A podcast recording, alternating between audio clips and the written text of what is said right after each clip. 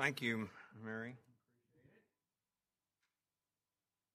Water here ready this morning. If I start, uh, move it up there. Hopefully, I won't knock it off and create a scene and a mess. I'm glad you're here. We enjoy the fellowship with you, and I'm looking forward to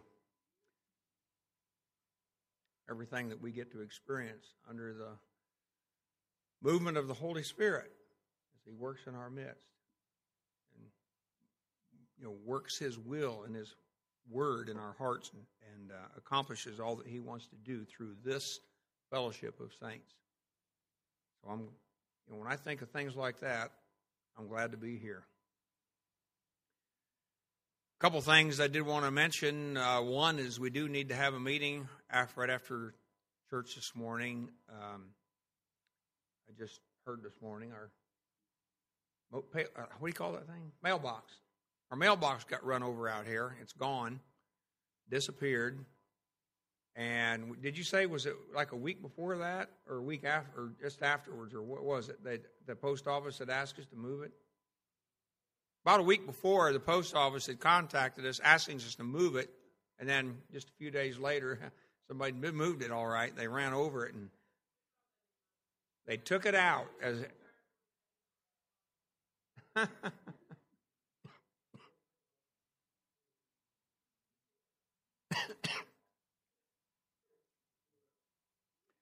so the decision that's up is this.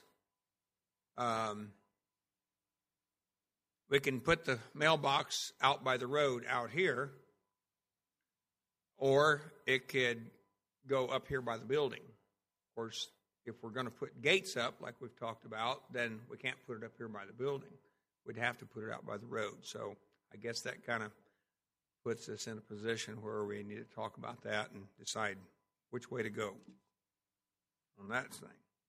Also, I thought I might mention that uh, you remember Alan Brooks mentioning a missionary in Indonesia by the name of James Daly? He was one of the two that he met up with. Uh, the other was Tom Crawford. Uh, Tom Crawford's with another mission board. James Daly is with BIMI, or the same mission board we're with. Um, he was in the office this week, and so I asked him if he would like to come and tell us a little more about Indonesia. I mean, just standing there talking to him was far different than you know the report we got from Alan because he's been a missionary there for ooh, I'm going to say 35 years or so, longer than I've been with BIMI. So uh, he's going to be coming here. I can't remember now, but it's right second week of I think second week of April. Uh, he'll be coming up this way, and I think you're going to really enjoy that too. He was uh, quite interesting just to talk to. One of the things that is really pressing on his heart is that you know he's our only missionary in Indonesia. We've never had another one there. And he's fast approaching retirement age. And so we're looking for the Lord to raise someone up to take his place. And so I know when he comes, he'll mention that as one of his requests and desires that uh, God would raise up someone who would come to that little island of Nias and minister there. And they're desperately looking for someone who would come and commit to that particular place. So let's keep that in mind as that, that day approaches when he'll be coming here. Okay. Um, back to Colossians chapter 1. We've been looking at this passage for the past couple of weeks. and I'm fighting the cough I had last week. I thought I was going to get better, and I thought I was getting better, but I'm not so sure today. Uh, and uh, hopefully I'll keep my voice through the whole thing. And so I brought my water up just in case. And I was supposed to take that Delsym, uh, and I forgot. And so I've got that was to help my cough. And she, was, we were trying to remind each other, but you know how it is. Too many things going on and getting too many distractions, and so I got my cough drop all ready to pop in here just in case, and and, uh, and my water here too. Okay.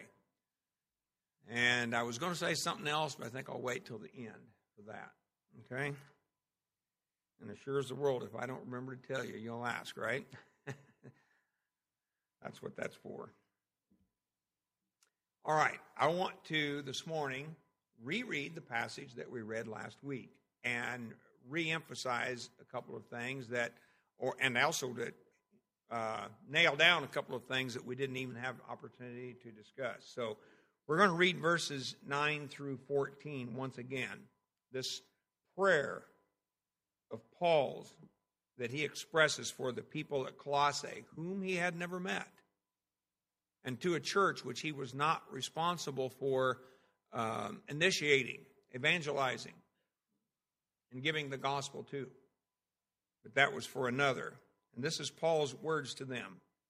For this cause, we also, since the day we heard it, do not cease to pray for you and to desire that ye might be filled with the knowledge of his will in all wisdom and spiritual understanding, that ye might walk worthy of the Lord unto all pleasing, being fruitful in every good work and increasing in the knowledge of God, strengthened with all might according to his glorious power, unto all patience and long suffering with joyfulness, giving thanks unto the Father, which hath made us meet to be partakers of the inheritance of the saints in light, who hath delivered us from the power of darkness and hath translated us into the kingdom of his dear Son, in whom we have redemption through his blood, even the forgiveness of sins. Now, we really mentioned several things last week in respect to this prayer and that there is a lot of teaching going on in this, this passage here and that Paul is expressing towards the believers at Colossae. And the thing that he zeroes in on in that regard is that they were to be partakers of or sharers in or to share a portion in the inheritance. And that's significant because we could stop right there and talk about the inheritance. And Paul, I think, referenced that earlier in verse 5 when he talked about the hope. When he said, For the hope that is laid up for you in heaven. And we, the reason we came to that conclusion is because we turned to 1 Peter 1 4. And there, you remember that Peter said that there is an inheritance reserved in heaven for you. And so there is something that God has reserved in heaven. There is more to the Christian life than just holding on to the fact, knowing the fact that because I'm saved, because I know the Lord, when I die, I'm going to heaven. There's more there. There's something being held for us. Matter of fact, Peter says it's it's it's uh, unfading. I mean that's that's enduring. It's not losing its luster in all these years since Christ died and rose again and was seated at the right hand of the Father, it's not lost one little bit of its luster and gleam, but it's unfading. And then he says, this inheritance, he says, of the saints in, and it's literally there, there's an article, in the light. One of the things I want us to mention here today is this little word in that we talked about back in verse 4. When Paul said, Since, since we heard of your faith in Christ. And we made mention of the fact that this word is a different word than when Paul says or Jesus says, uh, the Gospels make reference to have faith in God or believe in Jesus. This word here is a word that has reference to a mode of operation or a sphere of activity in which you function. And so, consequently, we can say that the word here has results to it or it has an association of a change in that which you believe in. So, if I say that I believe in, and then you could name your favorite football team or basketball or whatever, and then I name mine. Well, you would expect then my sphere of operation to, to be in a certain place with respect to my team, while yours would be in another sphere in relationship to your team. And so when he talks about us being in Christ, that's how we are to function and live and be. It should change us, change our life, so that we can be identified as those who relate to Him. And when He says that we have been an inheritance, a portion that we're going to share in, in this inheritance with the saints. What kind of saints?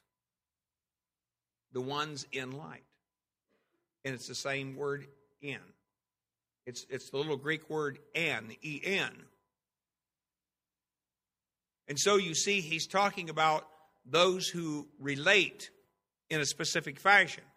It would be the same thing as we mentioned about John in First John when he said, If we walk in the light as he, God, is in the light, his son Jesus Christ is in the light. If we walk in that light, then we have fellowship one with another, with the saints that are in the light. But if we do not walk accordingly, then we're out of the light. And there's only one other place that you can describe. If it's not light, then what is it going to be? Darkness. So is it possible for a Christian to walk in darkness? Certainly is. Matter of fact, Paul uh, and in Romans admonishes admonishes the church at Rome to consider their walk as it relates to being in the light. In First Thessalonians chapter 5, the same thing. He says, We are not of the light, or of the darkness, but we're of the day. We're of the light. And he's he's relating to those who walk in the light. So we don't necessarily just automatically take all Christians, those who believe in, in the Lord Jesus Christ, throw them over here in the light, and then without any respect to how they live or walk in their daily life, that they're always in the light. Because they aren't. They walk in darkness. And the scriptures use a word that enable us to help describe that. It's used several times. Many times we get confused by it because it's translated as unbelievers. But a better translation would be unfaithful. Because the word translated uh, pistis, translated faithful, when it says a pistis, means unfaithful. But instead, they translated it in some instances as unbelievers. One good example of that, and I'd like you to turn there, is in Luke chapter 12, and I want us to see that. Luke chapter 12.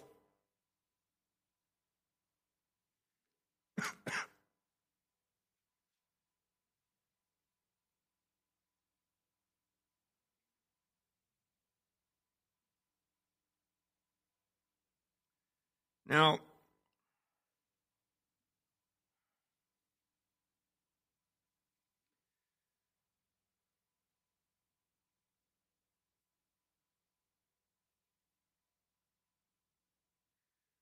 in Luke chapter 12 and verse 31, he's admonishing his disciples concerning the kingdom of God. He says, But rather seek ye the kingdom of God. And all these things shall be added unto you. Fear not, little flock, for it is your Father's good pleasure to give you the kingdom. That's the context in which he's speaking here. So in verse 35, in respect to that, he says, Let your loins be girded about, and your lights burning, and yourselves like unto men that wait for their Lord when he will return from the wedding, that when he comes and knocks, they may open unto him immediately. Verse 37, notice, Blessed are those servants whom the Lord, when he comes or cometh, shall find watching.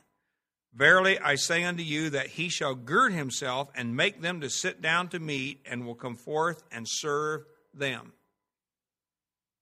Verse 38 And if he shall come in the second watch, or come in the third watch, and find them so, blessed are those servants. That is, if you're still awake, if you are still faithfully waiting for the Lord in the second and the third watch, which our eyelids, I'm sure, would be mighty droopy by that time, he says, even blessed are those servants and this know that if the goodman of the house had known what hour the thief would come, he would have watched and not have suffered his house to be broken in two. Now skip down to verse 43 where he says, Blessed is that servant whom his Lord, when he cometh, shall find so doing. Of a truth I say unto you that he will make him, the servant, ruler over all that he has.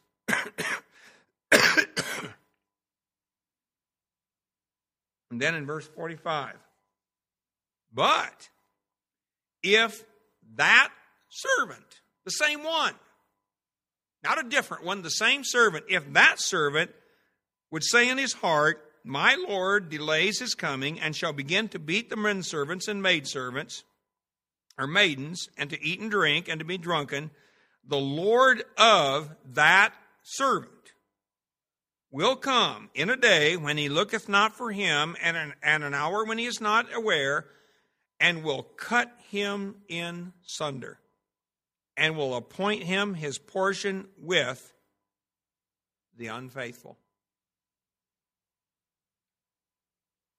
So we don't want to get the idea, as many, many do, that he's talking about an unsaved servant here. He's talking about an unfaithful servant who will be severely chastised when he talks about cut asunder and cast out, appointing him his portion or share with the unfaithful. Now you contrast that portion with the portion of the saints who will receive their inheritance with all of the other saints who are in the light. It is those saints who are walking in one accord, not only with the Lord, but with one another, in one spirit, in one baptism, in one Lord, overall. Now, Excuse me.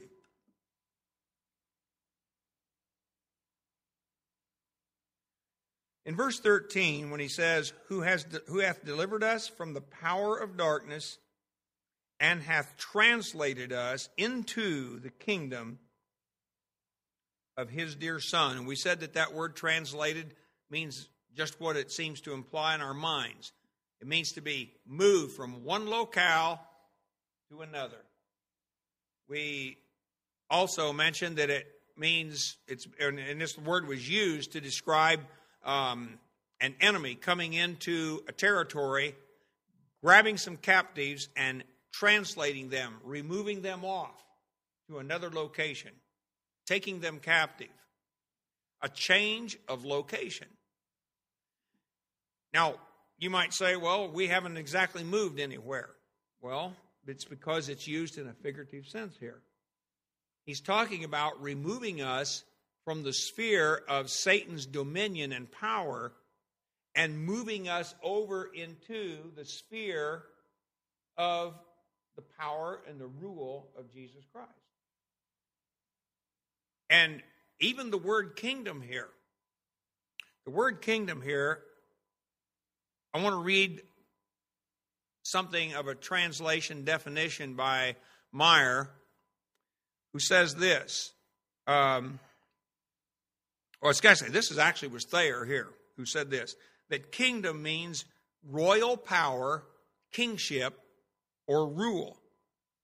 And I'm going to paraphrase now, but he says something akin to it's a mistake to think that he's talking about a actual literal kingdom. And that's important because people try to use this verse to say that we have been translated into a kingdom in the sense that we now are living and operating and functioning within the kingdom of Christ. And Christ is ruling upon our hearts so that the kingdom is right here, right now, in our presence. And we really don't really, really need to look to anything future. We just need to practice kingdom living. And once we do that, then the king will come back and he will rule. Instead of saying, as we would believe, that there is yet a future literal kingdom which will be established upon this earth, and that we are presently functioning within the realm of that kingdom with Christ as ruler. And that's what the word here, basileia, means. When it talks about a kingdom here, he's talking about the authority that goes with that kingdom. And he's talking about being translated then from being under the authority or power of darkness and put over here under the power or authority of the light in a whole nother realm. So we have another Lord, another master. That requires lordship. That demands that we submit to Jesus Christ. It demands that we become his disciple, that we might be his followers and clearly identified as such. And so, this whole idea of saying, well, it's positional, that I can just merely be in the light and then I turn around and live however I want to live, do whatever I want to do, because in the end, God wraps his arms of love around me and he just swoops me up and carries me off and everything's going to be okay when they don't when they just skip over and deny the obvious fact of God's coming judgment. I mean, when he says cut in sunder, that just sounds kind of severe to me, doesn't it? To you? I mean, it, it hurts just to think about that. Cut in sunder. In other passages, the Lord used similar term, terminology when he said, in Matthew 8, verse 12, when he said, The sons of the kingdom would be cast into the outer darkness, the darkness outside. You see, if they're not going to walk in the light, if they're going to be walking in darkness, then they can't be possessors of the light and be in the kingdom at the same time. They're going to be removed and put where they desire to walk and be. Now,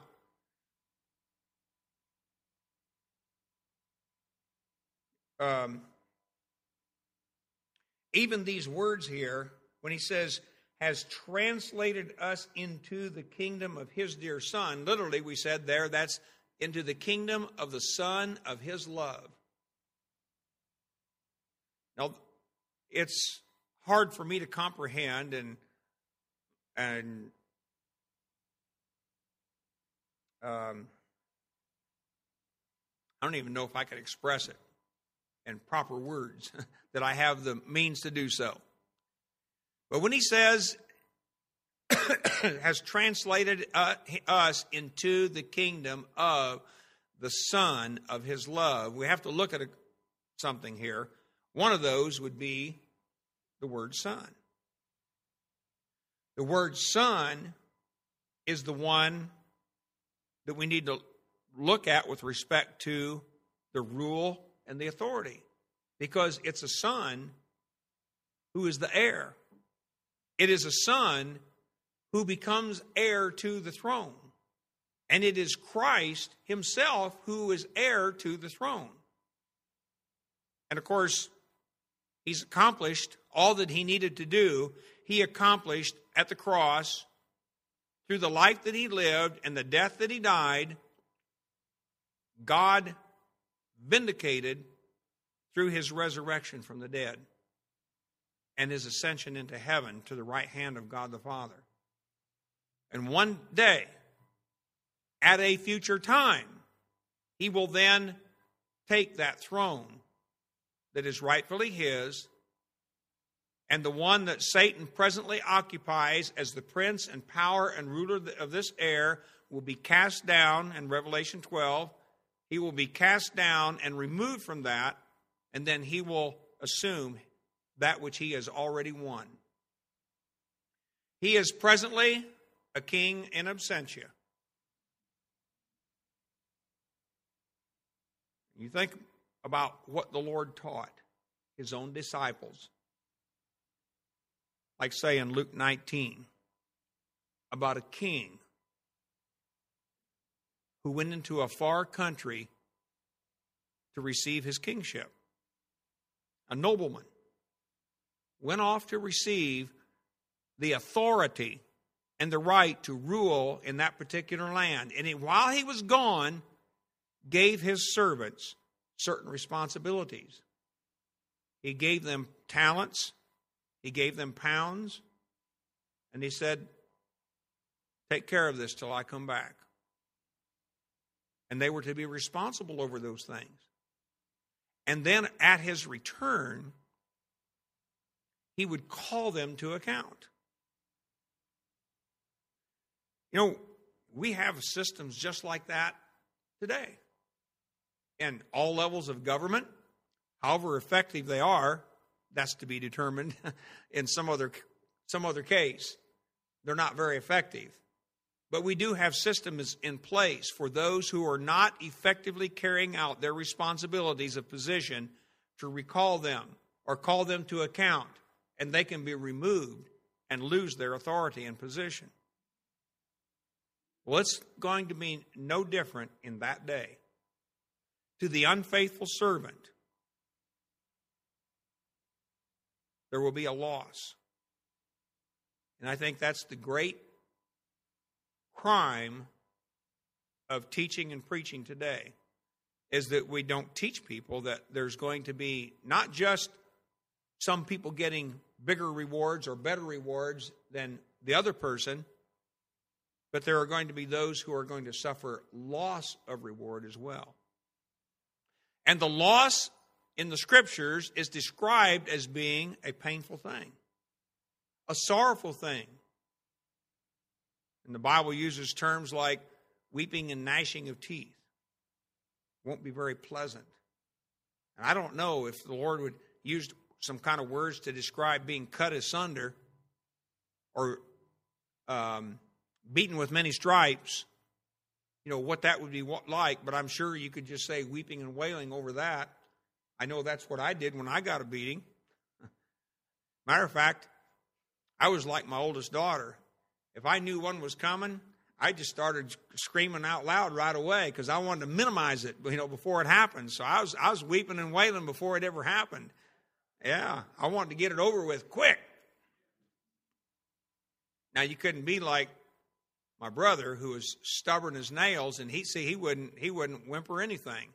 So mom would just keep whapping away on him, you know.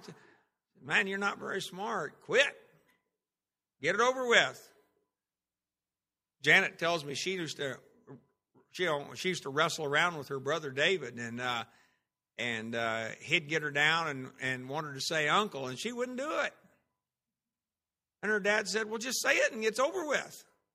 And she finally learned, okay, say uncle. And so he'd get down and give her, you know, start to twist her arm or something. And she'd say, uncle, uncle, you know, get it over with quick. That's the way I it was.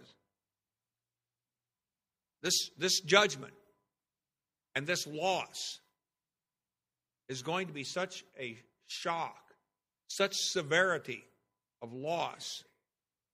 And yet, you read here in Paul's account here in Colossians, the, it's like there's a great exhilaration concerning the saints who are in the light and this portion of this inheritance in which they are going to share. Oh, wow, what we have to look forward to. What prospect there is for the faithful servant. Now, I'm going to get off track here, I know it, but I'm going to do it anyway. Um, with various funerals we have attended here recently, and of course, one was in Indiana with our sister in law. And then another was a fellow missionary who passed away earlier this week. And of course, when somebody gives a eulogy, you know, you speak of that person, you kind of talk about their life and what impacted you the most and what characterized you. And I was thinking, you know, now these are not pleasant things to think of. You think, well, what if I, you know, and I'm sure you've thought of it, so don't don't hold me over here and say you big bad boy. You know, what if I die first? And what's my what's people going to say at my funeral or somebody else? And I was, th- I was thinking about such things, and I thought about Janet. I said, well, what would happen now if she was the first one to die? And if I was to stand up at her funeral and say something, what would I say? And you, you know, the word that came up was faithful. That's the word I use to describe her life. Faithful. Of course, it's not over with yet but faithful. So she's not in a box. You know, you can't just seal it up and say, oh, that's done with. No. Faithful, though. I couldn't think of a better way to describe her life than the word faithful. And that, that you don't, you know, for a husband, that really means a lot. That really means a lot to say faithful. Faithful, and I mean, when I say faithful, I mean, in the sense of a person of faith. Than what we've been just talking about here today. And that's what we all, of course, are aspiring to be and want to be. And I think for the most part, for her, uh, I can't speak for everybody, but I think for most of us, we could say faithful. We believe what God has given us in His Word. We have refused to follow the trends of the church of today, which is far removed from what we teach and preach here. Far removed. There are people, if you do much reading concerning the church today, who basically have just written it off entirely as being a total waste. And I'm not too far off from being right there with them. We've gone so far down the road just even, I mean, in the little bit of time that I've been uh, going to church, what a drastic change! It's almost like a, it's like a, a speeding rocket, you know, one of those uh, supersonic transports, SSTs. I mean, just speeding at blazing speed, just going down, down, down, ready to crash. And if you want to see what it's going to look like when the Lord comes, turn to Revelation chapter 3 and read about the church at Laodicea. And there we will see just exactly what he's talking about. Well, Paul is building us up. He's trying to fill our minds with this knowledge. You remember back in uh, verse 9, when he says that we might be filled with the knowledge of his will, Paul here is talking about some of this knowledge. That if we are possessed with this mature kind of thinking, this mature kind of knowledge with respect to what God is doing on this earth and wants to do in our lives, and what will transpire with his Messiah when he comes again, then it will enable you to remain faithful. It will enable you to be a person of faith and to accomplish the kinds of things he's talking about here. So when he says, the kingdom of the Son of his love, we're talking about then that one in whom God has directed all of his um, movement in the fulfilling of his will. To bring man to the, the, the logical and purposeful end of his creation. And that is to be a ruler. I mean, in Genesis 1, verses 26 and 28, when the Lord said, Let us make man in our image, and he said twice, he said, Let them have dominion, rulership over the earth. That was God's initial design.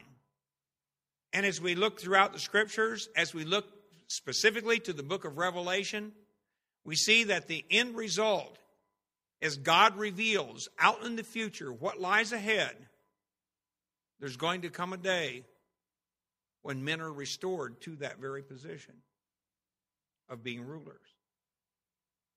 But Paul very carefully defines for us here, even in this little passage, exactly who those people will be. And it's the saints in light. It's the saints who walk in the light who continue to conduct themselves within that sphere in a faithful manner. he tells us there in verse 14, in whom, by the way, the word in there, it's the same word again. In whom, that is, within in Christ, in it's in Him that we have redemption, release from sin and the power of sin. And he tells us by the instrumentality of which that happens, and that is through his blood.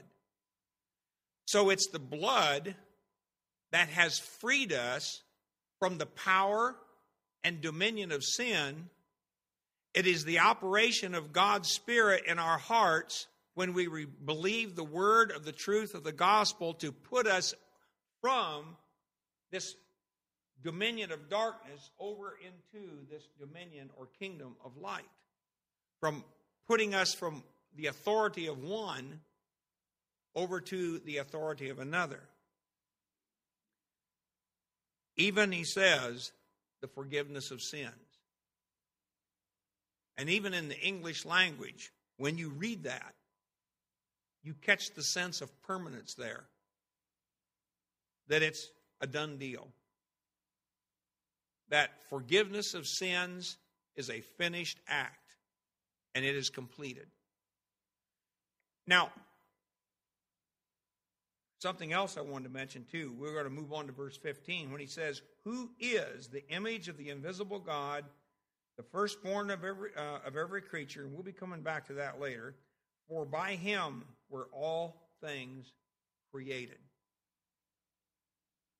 For by him were all things created. The little word by is actually the same word as in in verse 14 and in verse 12 when it says in light or in whom. In him were all things created. And the word for, some who have made little translations of the scripture, like Rotherham, for one, um, and, and uh, Young in his literal translation, and Jamieson, Fausset, and Brown in their commentaries say this is would be better understood as the word because. Because in him were all things created. In other words, he's not telling us here about the instrumentality of how creation occurred. Now, he does tell us that in the passage to follow. So you can't use the language here to say that because he's not. He's telling us about in Christ, in him, in whom all things were created. That is to say, then, that Jesus Christ is the ground of all existence that Jesus Christ, in Him, all creation is dependent entirely upon Him because He is the foundation and ground of it. Now, we'll run out of time if I'm not careful because what I was going to tell you was I'm not going to keep you as late as I did last week or the week before. So I'm going to be real careful here.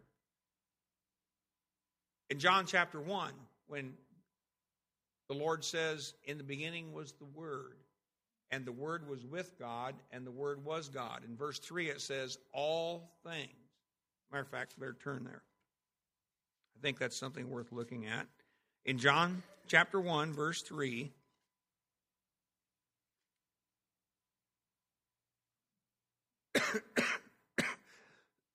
and I sure as the world don't have time to go into ex- discuss this word, the word word here, logos. But it means more than, say, a written word or a spoken word. It means the whole concept or idea was based in the Lord Jesus Christ. And the whole concept or idea of creation and what God was going to accomplish was in Christ. And so he says here in verse 3 all things were made by him, and without him was not anything made that was made. And the point being here that these things which were made by Christ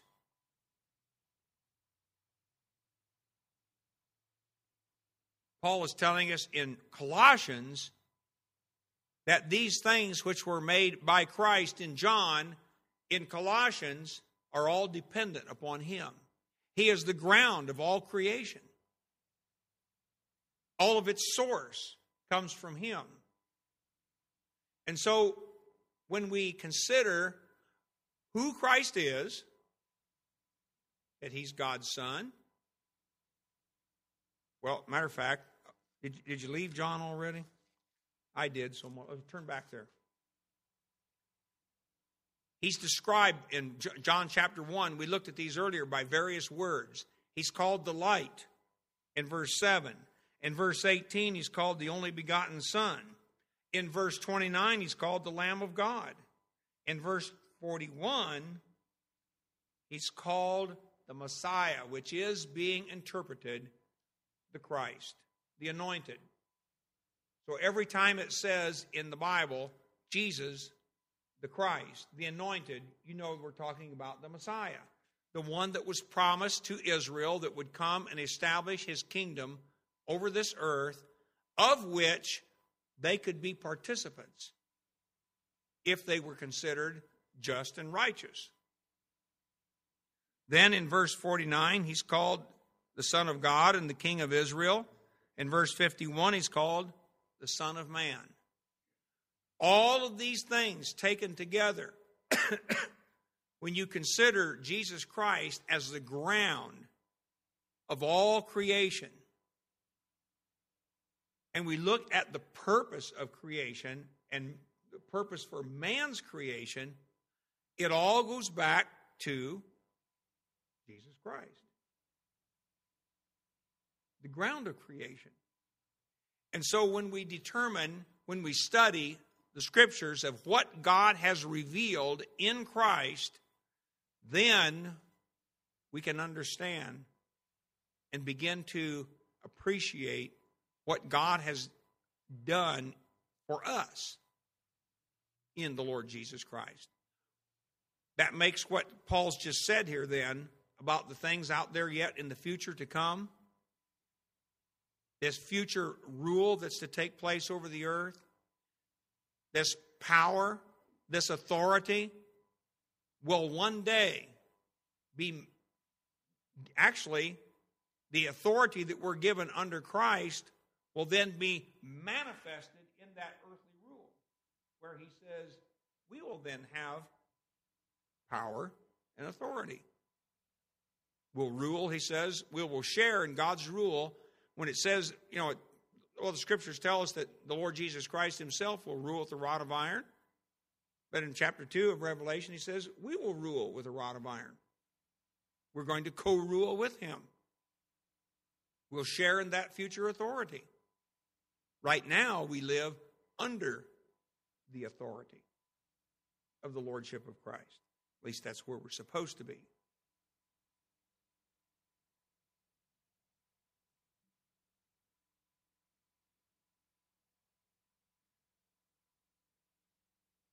So I just want to reiterate today.